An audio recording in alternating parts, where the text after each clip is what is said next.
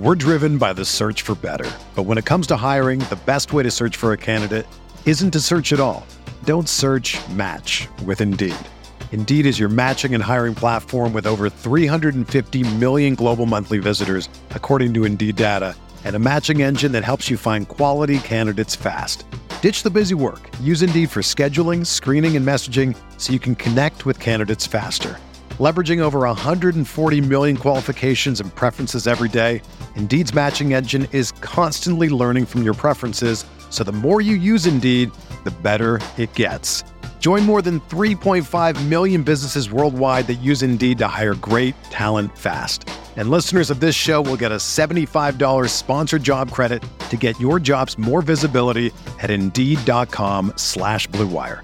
Just go to Indeed.com slash BlueWire right now and support our show by saying that you heard about Indeed on this podcast. That's Indeed.com slash BlueWire. Terms and conditions apply. Need to hire? You need Indeed. Welcome to the Mile High Huddle podcast with your football priests, Chad Jensen and Zack Kelberman. Remember, Broncos country is not a geographic location, it's a state of being.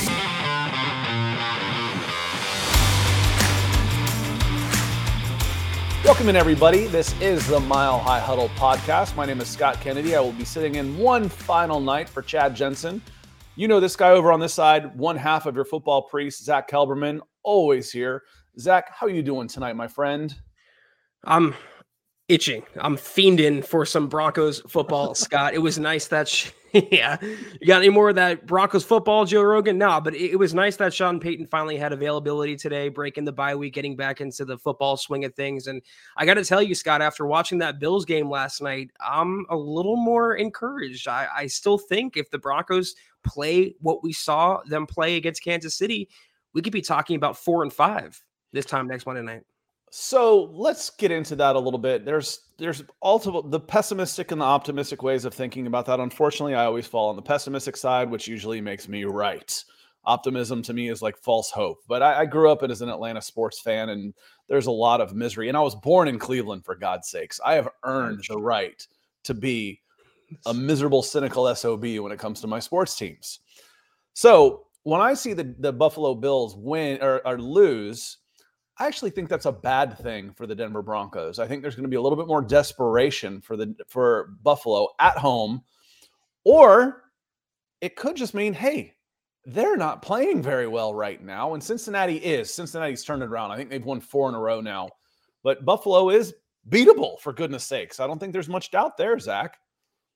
I mean, they were always beatable. That's why they're five and four now. They mm-hmm. weren't undefeated coming into that game. And it's going to be tough. You know, I'm not necessarily expecting a Broncos win. I don't necessarily think the Broncos will upset Buffalo. Buffalo will be fighting, like you said, pretty much for their season, for their playoff standings. And uh, they rarely lose two games at home. It's at Buffalo, it's prime time. It's going to be tough. But I'm just saying, they've become sort of a one dimensional team. They don't have much of a running game. Their defense is exploitable. If they can just easier said than done. Contain mm-hmm. Josh Allen, and the offense plays smart and disciplined, ball controlled offense. They have a chance, Scott. That's all I'm saying. Absolutely a chance. And it's more than just an any given Sunday type of chance. There's le- legitimate reasons the Denver Broncos can win this game. We'll get into a few of those. We want to say hello to some folks that have come in nice and early. Stu McPeak Ooh. came in nice and early. And it's, it's interesting that McPeak is in his name and he is up on that peak of the Mile High Huddle uh, Mount Rushmore. So that's kind of cool. Kevin Gray coming in, so and Zach, Chad, and Scott, uh, and Stu. Uh, big mile high salute. David McElrath is coming early. So is Michaela Israel with a super sticker. So thank, thank you, you, so much for the support that you showed us. Came in this morning, I believe, too, as well. It, it starts kind of running together a little bit. I know y'all are probably sick of me. You won't have to deal with me after tomorrow for like four or five days in a row. It'll be nice for you. Uh, but Michaela, thank you so much. And then Troy, always so showing support to the various shows that we do. Thank you, Troy. Um, pretty much all of them, Troy. And Troy comes in, Zach. He says, Hey, all. Hey, guys, how do we get Mims and McLaughlin more involved without tipping our hand to run versus pass? Is this the week we finally see Moss, Riley Moss, cornerback in the rotation? Have a great show. Um, Zach, you mentioned media availability from Sean Payton, and he, he talked a little bit about Marvin Mims as well. He said he has his notepad right in front of him, and on the notepad was ways to get Marvin Mims involved. And I don't know if that was Sean Payton's brand of humor or if he was being eh, sincere, but obviously he feels the need to get his most explosive receiver, his biggest playmaker, the ball. And I do think we'll start to see that not only with Marvin Mims, Scott, but also Jerry Jeudy. He talked about the fact that Jeudy, I'm going to have an article coming out for the website after the podcast tonight, but he talked about Jerry Jeudy being very important for the Broncos going forward, and he wants to get him the ball and uh, and let him capitalize on that ceiling that he showed against Kansas City. So there, it's a pretty easy way of how do you get them more involved? Just get them the football. I mean, put the football in their hands for Mims or McLaughlin, whether it's a running play, whether it's a passing play, just get the ball in their hands, and good things will happen, Scott. Yeah, I think the the tip that Troy talks about is that it's if if if McLaughlin's in the game, it's going to be a run because he's not can't be trusted in pass protection. That said, he's a good enough receiver out of the backfield that you better account for him. For me, that's right. one way to help slow down a rush is make sure he is a hot receiver and he understands the offense enough to know know enough when to cut a route short. You know, instead of having him take on a head on a blitzer coming through a 250 pound linebacker who's coming with a full head of steam and getting pounded into the turf. Why don't you just step into that void that was left in the middle of the field, turn around and look for the ball, uh, or slide out to the right. You know, make sure that you're on the same page. That comes with experience, Zach. That comes with timing. I don't I don't want him to be out there and, and driven into the ground like a, a railroad spike by a, a, a 250 pound linebacker coming in. But he, he still can slow the rush down by being a factor in the passing game, Zach, as a receiver, I believe hundred percent. I mean, Darren Sproles wasn't necessarily great in pass pro. He was a smaller type of running back, but he was always involved in passing situations and all three downs because he's so explosive, or he was, and you have to get the ball into your playmaker's hands. Troy, in terms of Riley Moss, I don't know. I mean, obviously, we all want to see him. We think he could be a really good player, but I don't think, and I don't want the Broncos to fix what isn't broken. That secondary was broken when you had Damarri Mathis and Essang Bassey playing the majority of snaps. Ever since they went to Moreau and Ja'Quan McMillian, the pass defense looks tenfold better. So Moss will continue to play special teams and kind of earn his right to play defense. But right now, they have a good thing going, surprisingly. Yeah, and I think there will be room for him in there. You don't have enough coverage, guys. I mean, if you go dime with six defensive backs and you figure you got two safeties, who's your sixth guy then? If I've got uh, if I've got six DBs, I've got Surtain, Moreau, uh, McMillian, you just mentioned. I've got uh, Sutton, not Sutton, I'm sorry. I've got uh, Simmons and PJ Locke. And then who? Who's who ends up being my sixth guy in a, in a dime package? So there there should be snaps. Well, I mentioned talk about it all the time when we're talking about team building. I think it was even last night. Which would you rather have? The tight end of the corner, man the corner. There, there, you just need so many of them, including six guys at once, let alone backups. You know, for anything else for special teams. So again, we'll see. Troy, um, is this is this the time to do it? Um, Moss will earn his way in, but I, I, think he's got a chance to to see some time out there uh, as he gets healthy. So that that's the big thing is with the nature of his injury, it could be strained and he could have a setback at any given time. No reason um, really to rush that. Uh, unique prepping coming in. Good to see you. Uh, hope you're doing well. Uh, Zach, I think that's another Zach, if I'm not mm-hmm. mistaken. Mm-hmm. Um, Daniel Barry Sports Highlights says, Hey, well, hey to you too. Um, Mark McDonald says, We love you, bro. Always fun listening to your takes. I certainly appreciate it. Little self deprecating humor never did anybody any harm, right? If you can't laugh at yourself, well, somebody's going to laugh at you. So you, you, you better be on the right side of that one. Uh, Phil McLaughlin coming in with some Facebook stars says, Good evening, Zach and Deacon Scott. I'm kind of hoping the Bills feel so much pressure to win that they make mistakes. And that is certainly a possibility, Zach. Yeah, I mean, uh, we saw it happen with Josh Allen. As good as he plays, and when good Josh shows up, he's eh, damn near unbeatable. But when bad Josh shows up, it's a lot like Drew Lock. The game can go sour pretty fast. But you have to put him in a position for him to be bad Josh. You have to contain him to the pocket. You can't allow Stefon Diggs or Gabe Davis or Khalil Shakir, whatever his name is, to get open down the field. If you be physical at the line of scrimmage, if you play uh, press man cover, something VJ doesn't like to do, and you get after, hold your contain, hold your responsibilities, your assignments, and you play Allen the way you played Mahomes, that's how you force Buffalo into mistakes. And as we have seen, especially against the Bengals, if you're a more technically sound football team, if you're playing better complementary football, if you don't shoot yourself in the foot, odds are Buffalo is going to do that to themselves before you do. Yeah. So you look at this again, the pessimist in me says, okay, we're giving the Bills probably too much credit in saying that, you know, we know what they can be at their best. Well, they haven't been at their best. They're they're a game over 500 halfway through the season. Right. So are we giving them too much credit or is it just the again the pessimist in me that says you're going to get their best shot and if they if you get their best shot they're going to be really really hard to beat but they've had trouble again the, the fundamental things they've had trouble running the ball and they've had trouble stopping the run. If those are your two achilles heels you're in trouble. It's hard to become a super bowl team if you have trouble running the ball and if you have trouble stopping the run. You're not a great team. So the Denver Broncos have gotten better in stopping the run, and the strength right now of their offense and getting stronger is running the ball, Zach. I was just going to say the two things the Broncos have done well in the last three weeks has been stopping the run, like you said, and running the ball, playing ball controlled offense, using your three headed attack of Javonte, Samaje Perine, and Jaleel McLaughlin. And for Russ to play off of that, build off of that, and make the throws he needs to make over the course of a game.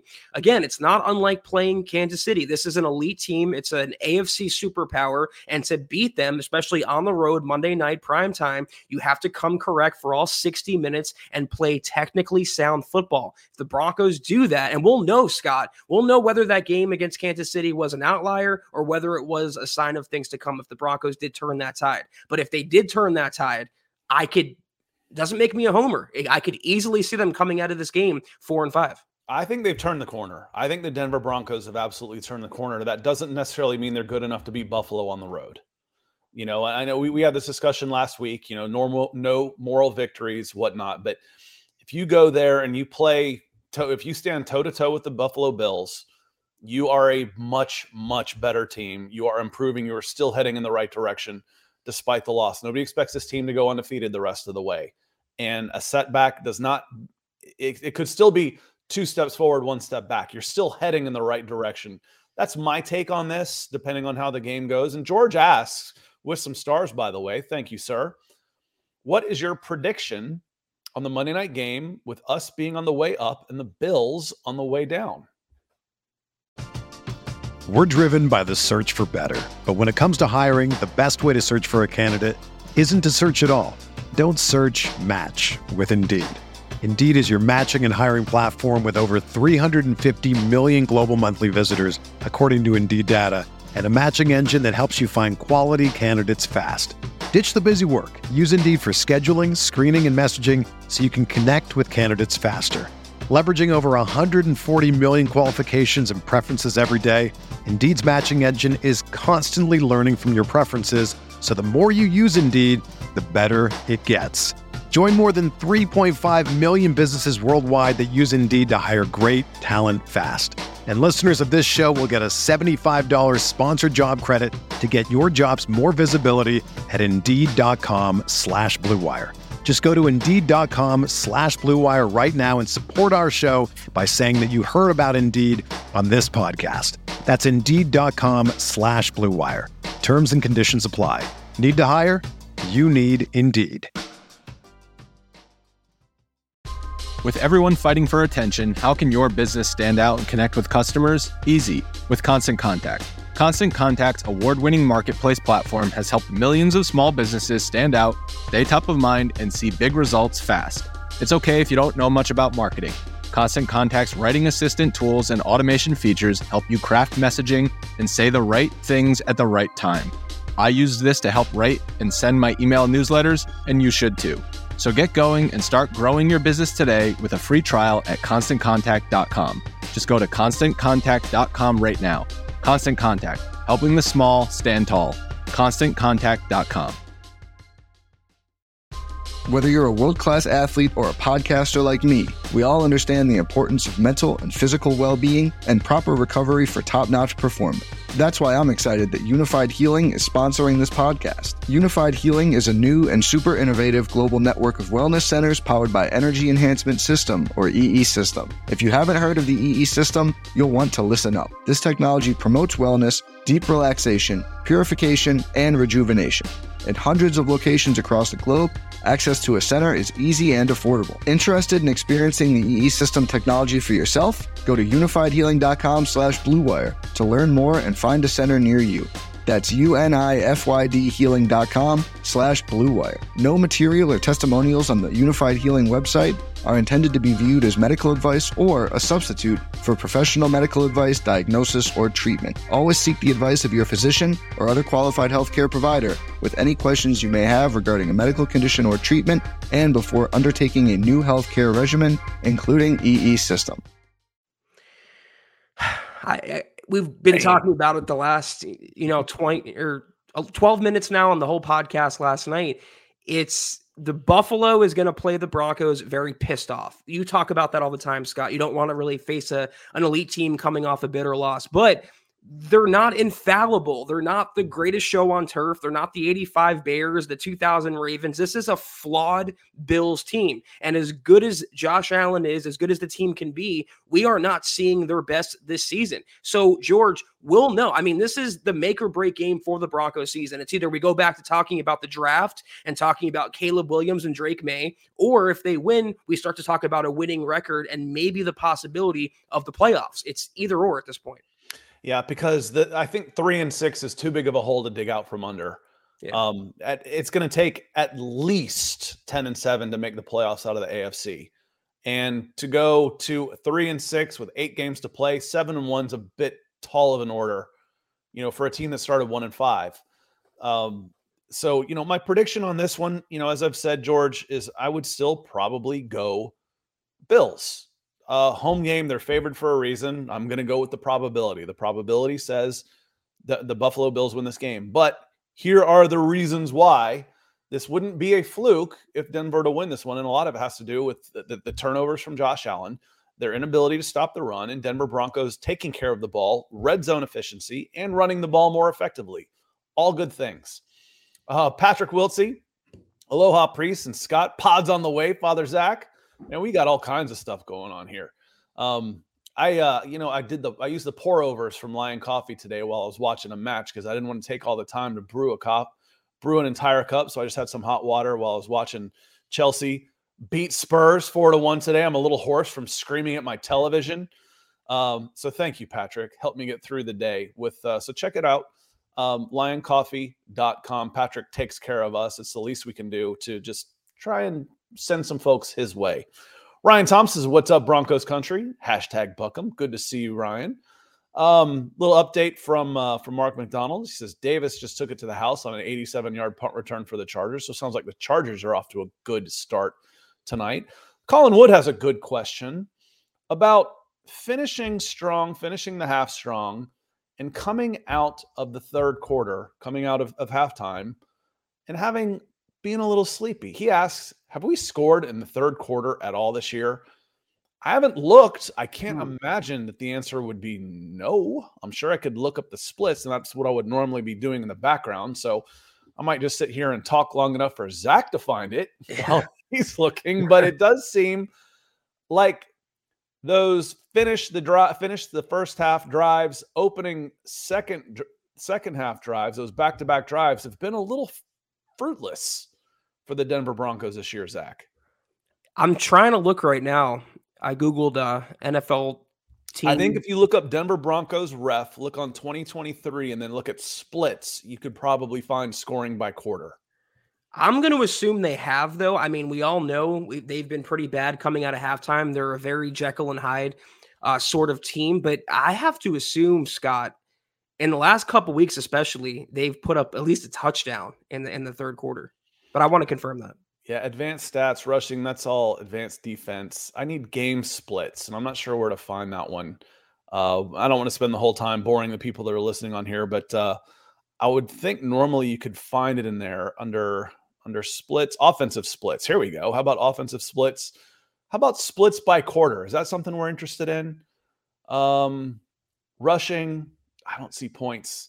I, I'm on this website that says 10 points, but I don't really trust the website. So Okay, it says uh, number of plays run. It's the only one that's under 100 attempts, yards, touchdowns. There has not been a touch rushing touchdown. There have been uh, two touchdowns passing. So the answer is yes. They have scored points in the third quarter because they have they do not, but they only have one rushing touchdown all year. That is a stat that blows my mind, Zach. Um, and then I know the short passing game is an extension of the running game, but still, but they have scored two touchdowns in the third quarter. So they do have some points on that side. Um, so yes, they have scored, but it does seem like they come out a little sleepy in the third quarter, and you, you can't afford to do that against a quality team.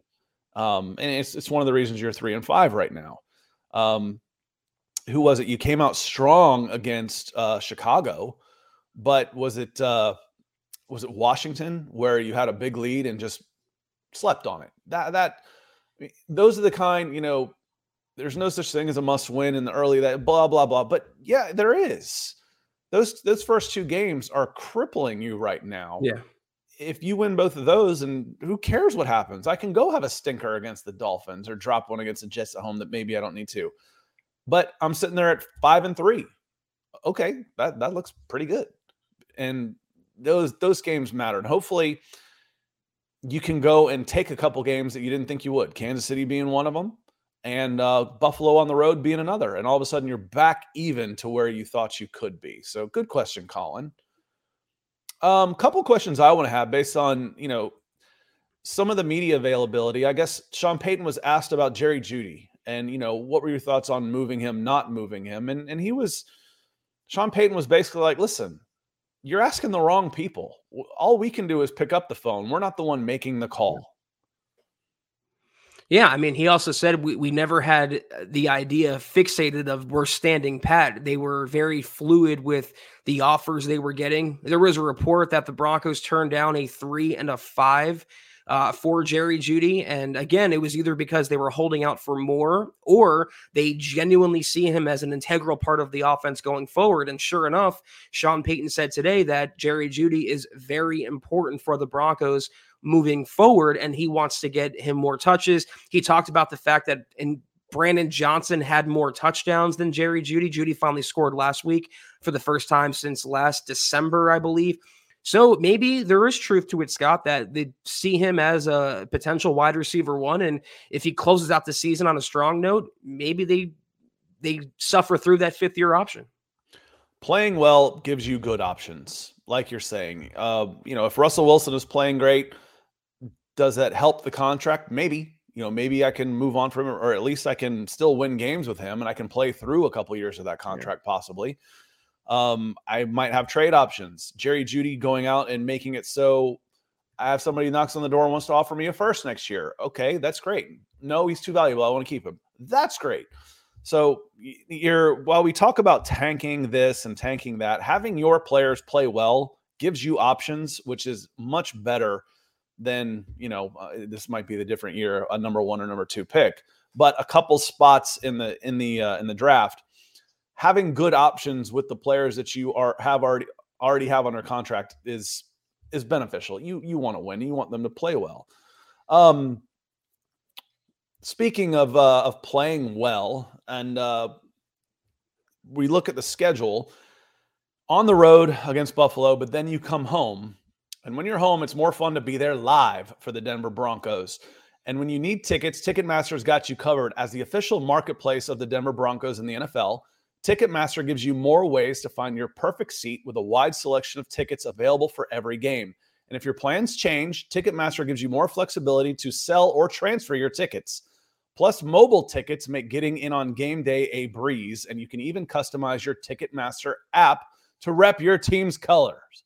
Find tickets today at Ticketmaster.com slash When you need mealtime inspiration, it's worth shopping Kroger, where you'll find over 30,000 mouthwatering choices that excite your inner foodie. And no matter what tasty choice you make, you'll enjoy our everyday low prices, plus extra ways to save, like digital coupons worth over $600 each week. You can also save up to $1 off per gallon at the pump with fuel points. More savings and more inspiring flavors make shopping Kroger worth it every time. Kroger, fresh for everyone. Fuel restrictions apply.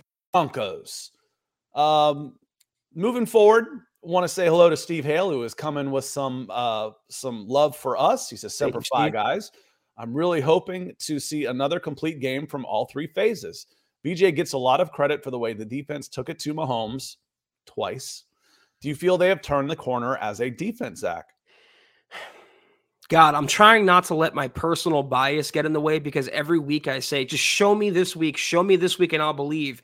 And I became more of a believer. It's easy to shut down Jordan Love and the Packers. It's harder to do it against Mahomes and blank them in the second half, hold them to field goals, and force Mahomes to say, that was the worst I ever felt walking off a field.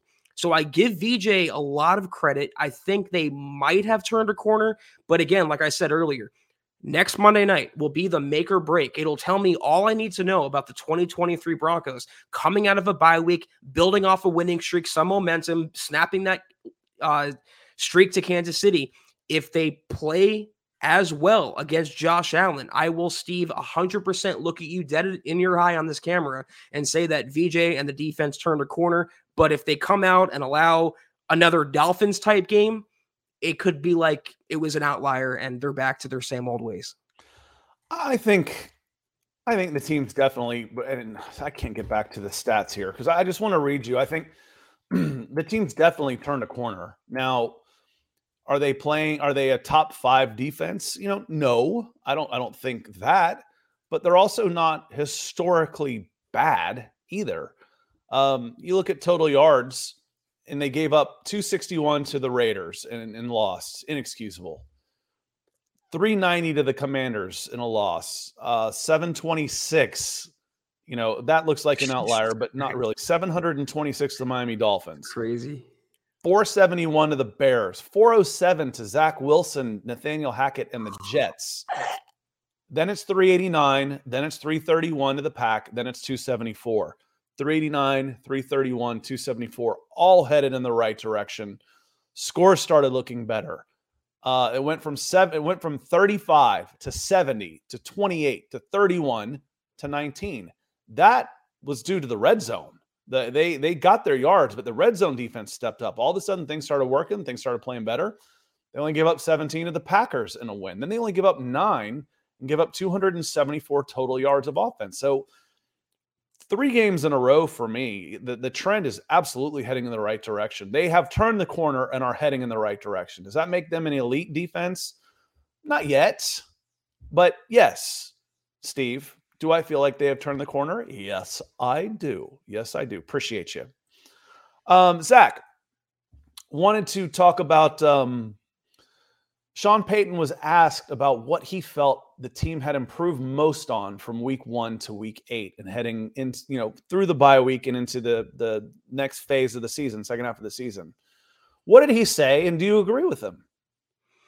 I, I think he was talking about, first of all, it, something that stood out to me, he was talking about the fatigue element over the bye week or preceding the bye week and how important you know, to quote Marshawn Lynch, you know, getting your mental chickens in order is for the team and for him. And he said he slept a lot and he got to watch football. So we should see, you know, hopefully a re-energized uh, Broncos coaching staff and um and and and and personnel on the field on Monday night. But what Sean Payton said about the bye week it's a lot of self scouting. I'm just giving an example on offense, but from the overview as in a team, I think we're a lot further down the road. And because of that, you get much more invested and recognize the next opportunity at hand. We're going to play on a national TV game a week from tonight, and then another national TV game the following Sunday. Those will both be important uh, games for us as a team.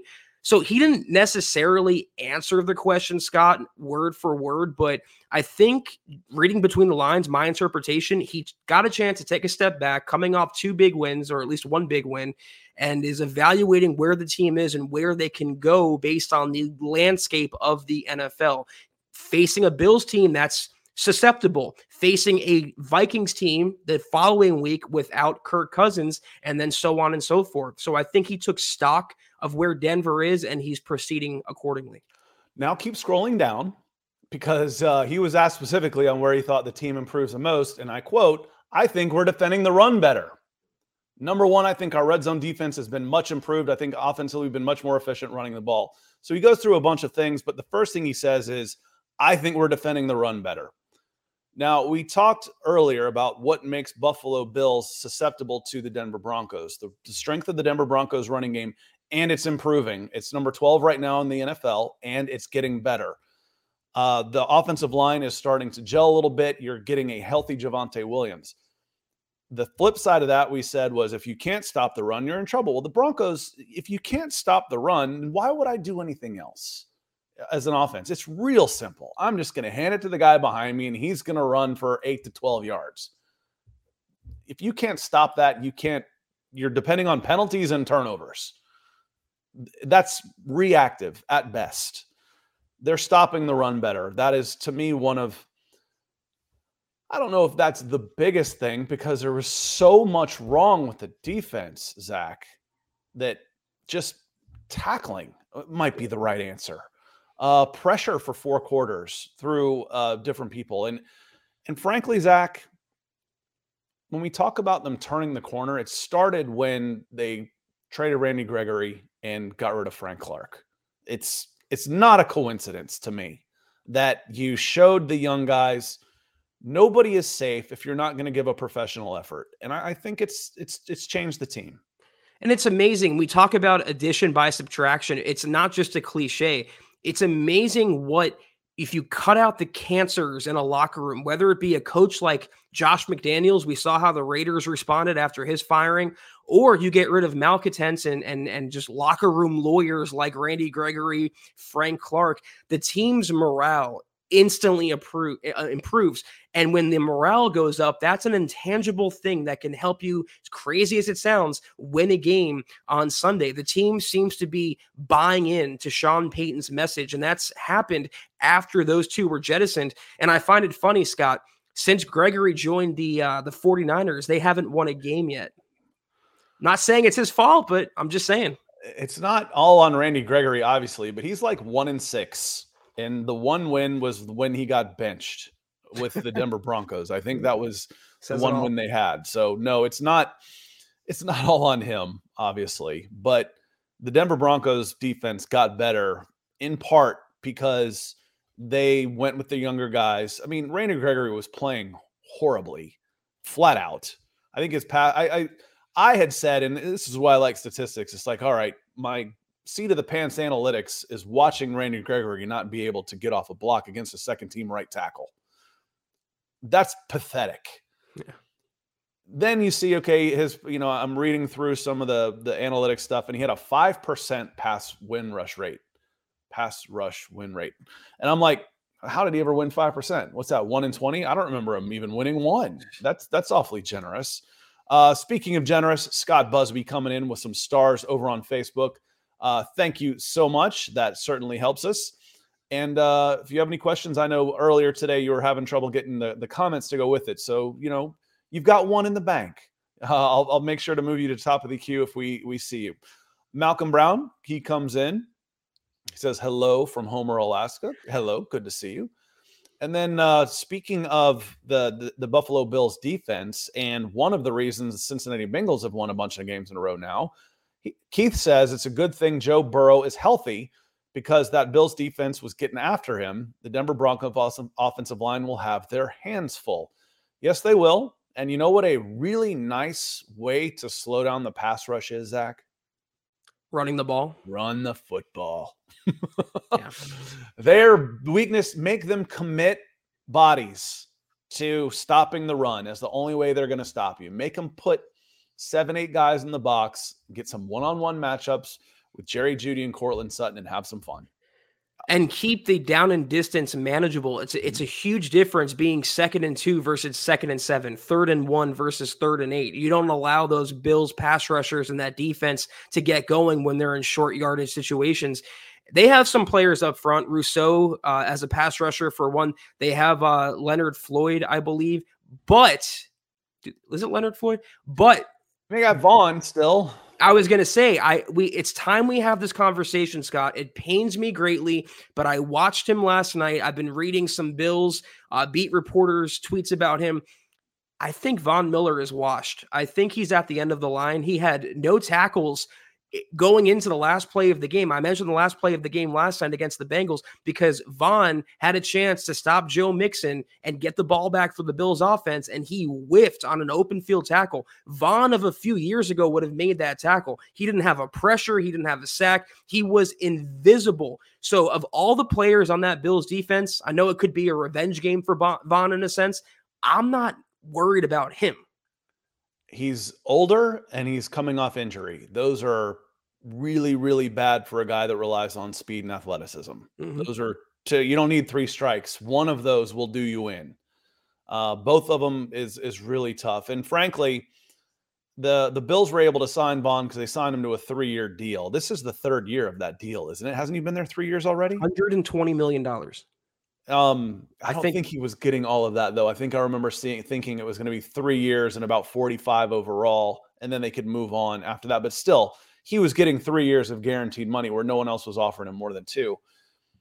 Did they get what they needed from Von Miller? It's not the two years. The, the year he was gone was the Super Bowl. So he's only in the second year. So he's still on the on the books for a considerable amount of money um, I believe. I'll, I'll, look that up here in just a moment. But what have they won with Von? Nothing. Is, nothing. no, I was I again. I was he. I was like he was been gone three years. But yeah, but that first year was the Rams. Dumb, dumb, dummy. Yeah, that's me. I'm speaking to. It was the Rams, not the Bills, uh, where he had that first year of success away from the Denver Broncos, uh, which made it worth that that trade for uh, for the Rams. The Bills went all in and played well last year, but then he got hurt, which is a risk when you take an older guy like that. But some of the players you're going to have to watch for. Tim Settle played really well on the interior line. Uh, Greg Rousseau and, and then Ed Oliver again is a beast inside. Leonard Floyd is getting up there in age too, not quite as effective, um, but their front is really good. Um, you're again, you're looking at Tim Settle, Ed Oliver, and Greg Rousseau as three guys that are probably as that are that are really good players. Uh, they're they're going to be tough for sure, but they've been susceptible to the run. Run it right at them, Zach. Their secondary is very strong. They just traded for Rasul Douglas. They have Tre'Davious White, Poyer, Micah Hyde, but they're they're not invincible. And I'm pretty sure Poyer got hurt. A few Bills players got hurt in last night's game, so it's something to, worth monitoring. But we're going back to what you said, Scott, your original point. The best way to mitigate a pass rush, even a pass rush as good as Kansas City's, who they faced last week, is to establish the running game. And fortunately for Denver, the Bills have been gashed straight up the middle, running at Oliver, running at Rousseau, running at Floyd, and running at Von Miller. Michaela Parker says, Hi, fam. Hello to you. Good to see you this evening. Uh, Michaela, I'm glad you're here. Uh, and BK says addition by subtraction is a real thing, especially when sure the margins are so small.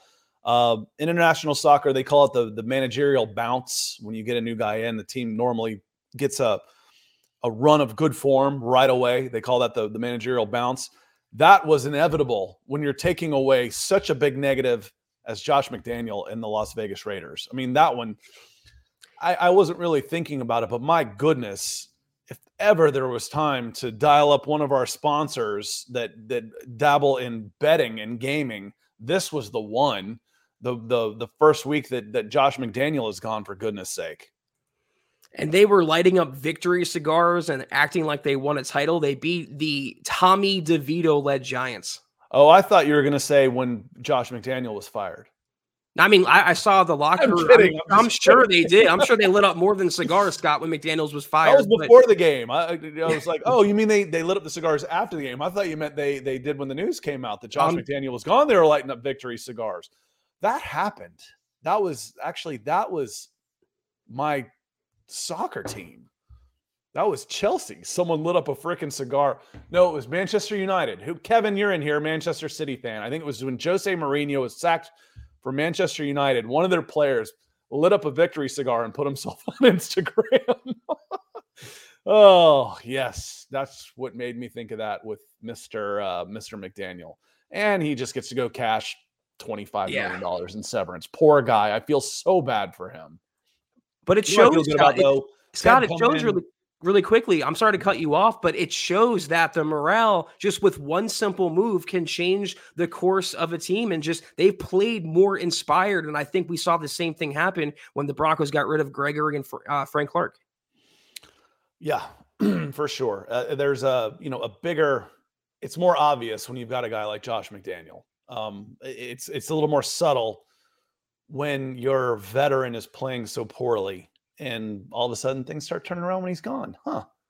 That Funny how that be worked. a that might not be a coincidence. Jerry Rosburg, Nathaniel Hackett. yes. Ted says if we beat the Bills, the Broncos might win out. Woo. You'd probably be mm if not favored, there wouldn't be these wild swings that you see now. Like next week, the the winning percentage is like 80-20. It's it's huge for in favor of the Bills. Considering how momentum dependent and streaky this team is, both with good and bad streaks. You win this one, you can you you I'll go ahead and say it. I'll put it in as a I rarely ever speak in definitives because they come back and bite you in the ass. You win this game, it's too much to ask to win out. The Broncos will not win out. Here, here's that's the, the best positive juju I can give you right now. The Broncos will not win out if they beat the Buffalo Bills. Put it in writing now. We're talking eight in a row, 10 wins in a row now to finish the season. Ted, I love your spirit on this one. Ted, you know, I, I do I do as well. I share your optimism to an extent, but we haven't really seen many good streaks with the Broncos. We've seen plenty of bad, but now we're just at a small two game winning streak. It's not necessarily something to say that the last seven years should be forgotten about because they still have a lot to prove. But let's look at the Broncos' remaining opponents really quickly, Scott. We got Buffalo at Buffalo, uh, home for Minnesota, home for Cleveland, at Houston, at Chargers, at Lions, home for Patriots, home for Chargers, and at Raiders. I'm as high on the Broncos prospects as anybody else if they play uh, to the level that we saw last week. But winning out, I don't know about that. Yeah, but it, it certainly makes you feel like you'd be in there in any game. You wouldn't go into the game with the Miami feeling of like it's going to take a fluke to win this game. Hundred percent. That's it's gone. It's it's we feel like we can we can win any game we play. You probably won't, but going in feeling like you can win is a it's that's beats the hell out of what I've seen from this team the last two and a half years. And if they do win, if they do win, the next meet and greet pizza is going to be on me. So let's talk a little little little bit of Little Caesars before we get out of here. Make Little Caesars the official pizza sponsor of the NFL, part of your game day. Um, I it's always a huge part of my game day because pizza is so easy. I still eat a ton, even though I'm a vegetarian, and it can be kind of a pain to figure out what to eat. So I can get on the phone, call up a pizza place, get me a veggie pizza delivered nice and easy. Order online during our Pizza Pizza pregame, one hour before and three hours after NFL kickoffs, and get ready for some football and fun. Choose your favorite Little Caesars pizza or pick the toppings you crave. Either way, you win so many toppings, Scott. Just the crust alone. You can have regular crust, thin crust, stuffed crust, anything your heart desires. You can find it. You're always winning at Little Caesars. And speaking of winning, everyone scores with convenient delivery or our in store pizza portal pickup. So grab some friends and enjoy a few slices during the game. I'm going to grab some friends right now, like Heath Holmes, coming in and saying, Can I be honest? Considering the last eight years now, if we lost every game from where we are out, I will think of this season with a smile because we beat the Chiefs. I get it. It's unfortunate that that's where Denver fans are after several years, but you got to find your victories where you can. And if you finish, let's say you finish a game under what nine games left, you go four and five the rest of the way, you finish seven and 10, somewhere along that line, six and 11, but you beat, it's like, yeah, but we got that monkey off our freaking back. That's what I'm going to remember because it was, holy cow, it's like eight long years of pain. It wasn't even six long years. Eight, like you said, Heath. Eight eight years of pain. That's insane. The the fact that Kansas City went eight years without having a game like they just had against the Broncos is statistically almost impossible. Uh, it, it's yes, I'm very happy. I'm still very happy for Broncos country to get that one off your back. And oh yeah, our Kool Aid guy he says, you know, don't poke the bear with Von Miller. Says, please don't let Von Miller hear you say that he's washed. That's all we need for him. I don't know how much it's going to matter, honestly, because like you said, he's he's up there in age and he's coming off an injury. And even if he comes back to be close to what we've seen from Von Miller, I don't think he's there yet. It might it might happen next year as he gets fully healthy yeah. from that injury. I don't I don't think again here, let's jinx it, Scott. I just don't think it's possible for him to do that this year because of the injury, not because of his age, but because of the injury coupled with his age. I mean, yeah, I mean, this is not my opinion. Just watch the tape. He looks like a shell of his former self. And it, it kills me to say it. Von is one of my all time favorite players, true Broncos legend, future first ballot Hall of Famer. But Father Time is undefeated. And I think he's starting to get to, uh, to Von. But I want to make a point about the previous comment beating the Chiefs and that being the moral victory we hang our hat on uh, this season. I th- tend to think to myself, WWPD what would Pat do? What would Pat Bowlen do? What would Pat Bowlen think? He had the Broncos standard, and the standard was winning Super Bowls, and everything else falls short of that. And I'm not saying it has to be Super Bowl or bust this year to have a successful season, but it's a little not anything against you. It's just a little weak, in my opinion, to celebrate one win in the last 16, 17 tries against your hated foe in a season where you might finish seven and 10, in a season where you lost to Josh McDaniels, in a season where you lost to Nathaniel Hackett, in a season where you lost to Sam Howell making his first career road start. There's a lot that went wrong this year, and the Broncos have a lot more work to do, Scott, to rectify that and truly win over the fan base. See, I, but I do understand exactly where he's coming from. The the one macro team I root for, and I didn't know they were this when I picked them. I picked them because of a player is, is Chelsea Football Club. Is soccer. This is a team that's won everything there is to win in the last twenty years. I start rooting for them, and all of a sudden they start going in the tank. This season has been pretty crappy, but they made a mockery of their rival today. No matter what happens, I'm going to remember that fondly. I'm going to enjoy that one. And yes, you have higher standards for a team that has won everything, but I can't control that. I can't, I can't control what they did against the Raiders, and I'm not going to dwell on that. I'm going to remember, hey, that was a fun weekend that we had. That's what I'm going to remember this game. Hopefully, move on from it. Can't that? That's how I would take that comment, Zach. And um, not that this is good enough. As long as we beat the Chiefs, the rest of it, looking back, that's what I might remember. Moving forward, hey, I, I want to win Super Bowls again, and I think that's where that's where Broncos country is. George Fox, he's still worried. We poked the bear. George says, "I'm afraid Von is going to feast on Russ." Denver Broncos for life, MHH for life. And then John has a question for you. He says, "Do you think Russell Wilson can be like Aaron Rodgers was in Green Bay under Matt LaFleur in a second season, and maybe just maybe get an MVP?" damn. I mean, you first have to ask yourself is Russell Wilson on the same level as Aaron Rodgers? And mm, I think Russell Wilson is a great quarterback, but I think oh man, you guys are going to kill me. I think he's just a hair all time. I think he's a hair below the tier that Aaron Rodgers is on. Now, can he be serviceable? Yes, he has been serviceable. Can he show flashes of his old Seattle days. Yes, we've seen that. Can he manage a game? Even Sean Payton talked about that today. But going on 36 and showing what he's shown on tape the last few years, I don't know that he has it in him. A large, a, large part of his game has been diminished simply by time, simply by father time, by age. His mobility, his athleticism is isn't what it once was. I talked about that Jets loss. He was chased from behind and fumbled that ball in the closing seconds. Russ of 10 years ago would have scrambled away and completed a game winning touchdown.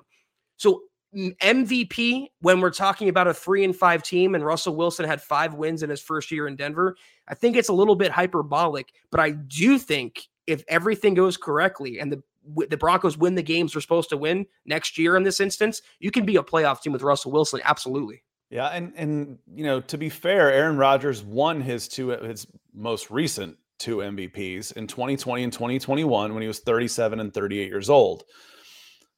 John asked, you know, do you think that he could have a season like that and maybe win an MVP? And, and my answer for that is just flat out no. I, I don't. I don't think he is the same caliber of quarterback as Aaron Rodgers, for yeah, one. I don't feel as bad now. Two, I don't think he has the offense that's going to be built around him.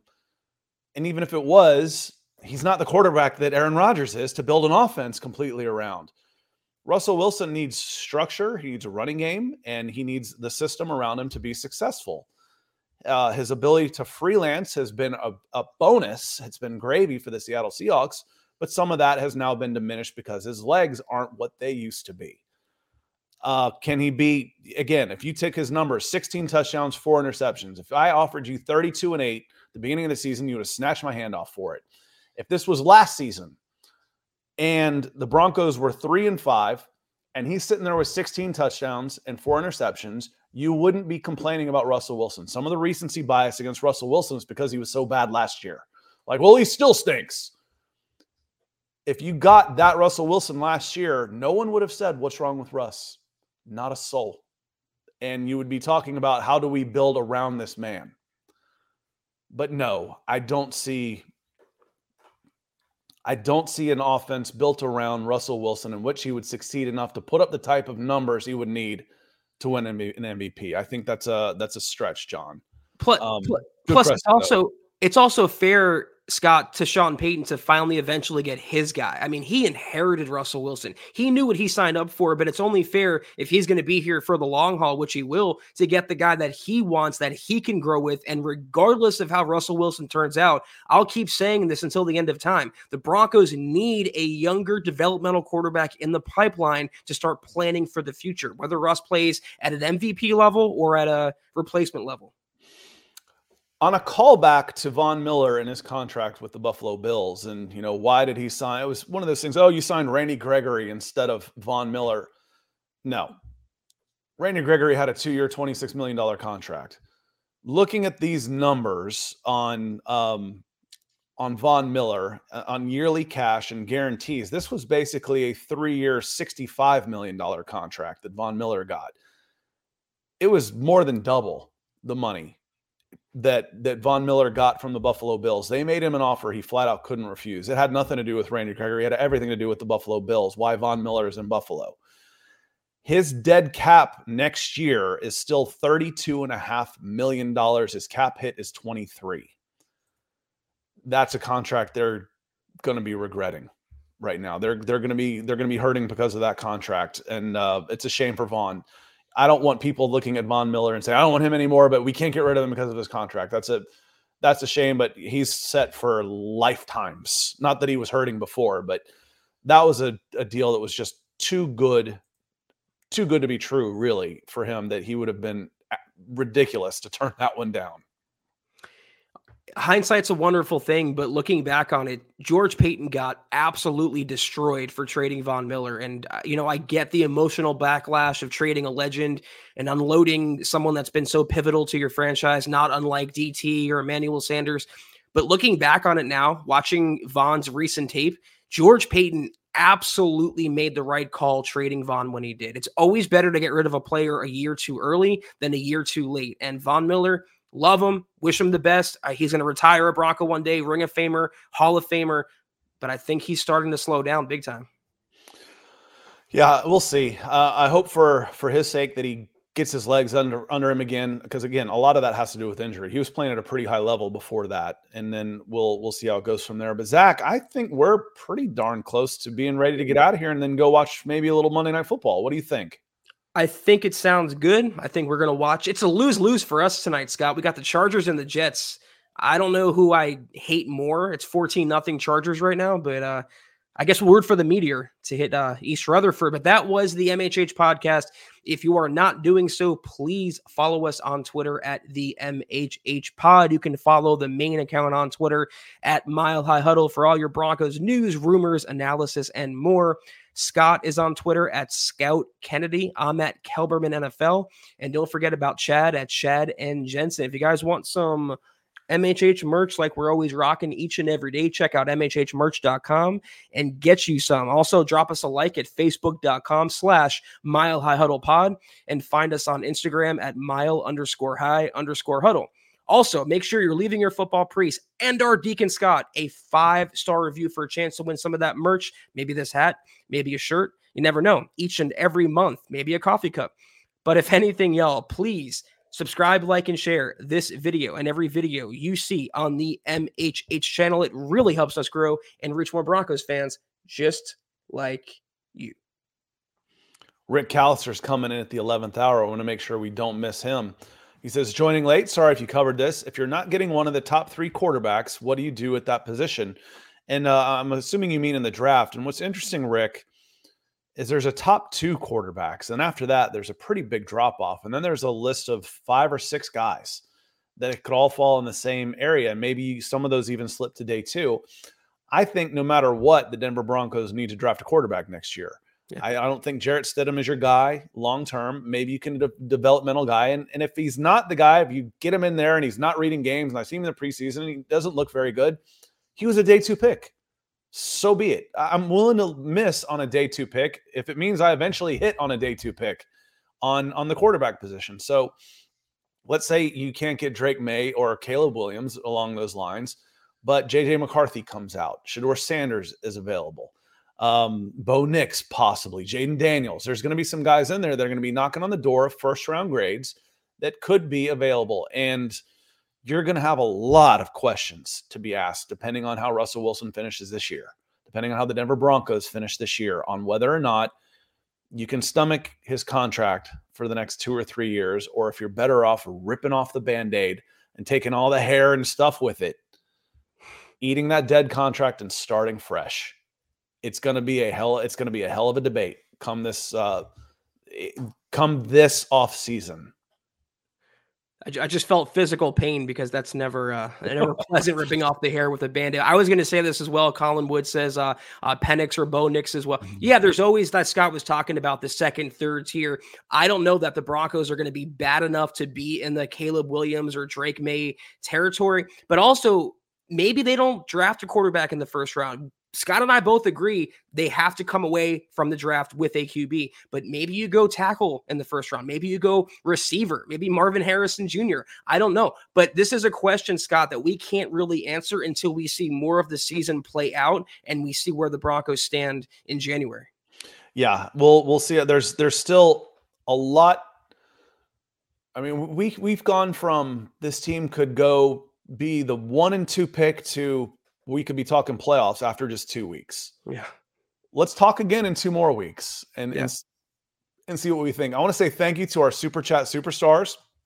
Michaela came in first, broke the ice on YouTube. Troy, as always, was here. Phil and George on Facebook, along with Scott Busby, Steve Hale. Thank you so much. Ted, uh, John Presley, and then finally closing us out was Rick Callister. Thank y'all so much. It means a lot. It's truly humbling that uh, you know y'all would take your time and your resources and to support our show, and uh, we love you for it. Thank you so much.